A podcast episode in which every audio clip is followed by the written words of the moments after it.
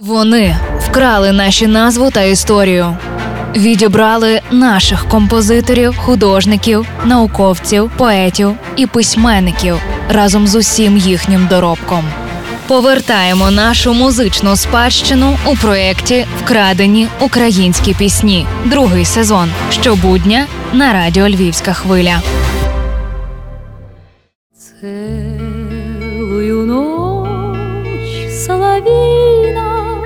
насвистывал, Город молчал, и молчали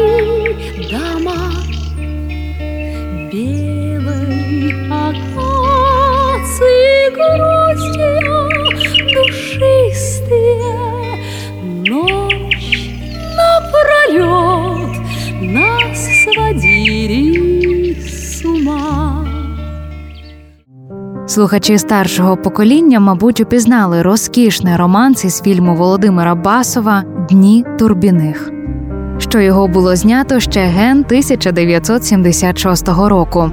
Начебто для цієї кінострічки його й створили поет Михайло Матусовський і композитор Веніамін Баснер. Опісля з'явився український переклад романсу авторства заслуженого артиста України Петра Бойка. Однак згодом поповзли чутки, що пісню, знану в Україні ще з початку ХХ століття і перевидану із назвою відомий циганський романс, зумисно переклали для фільму Дні турбіних, вилучивши з неї київські локації.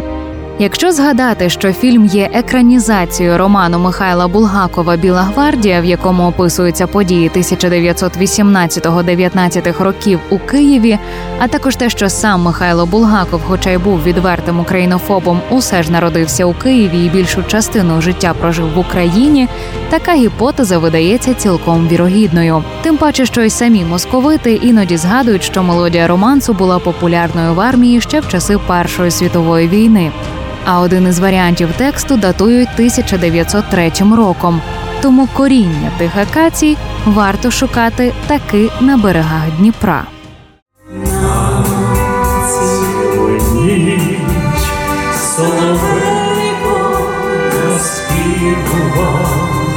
Мрія прищати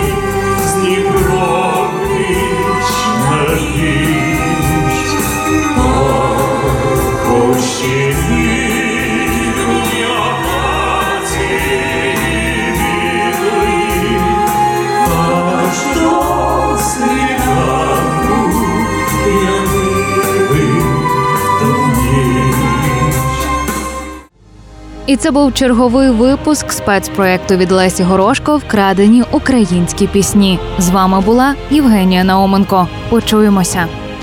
Партнер мережа аптек ДС. Власники картки клієнта ДС можуть задонатити свої бонуси на ЗСУ. Якщо ліки, то в ДС.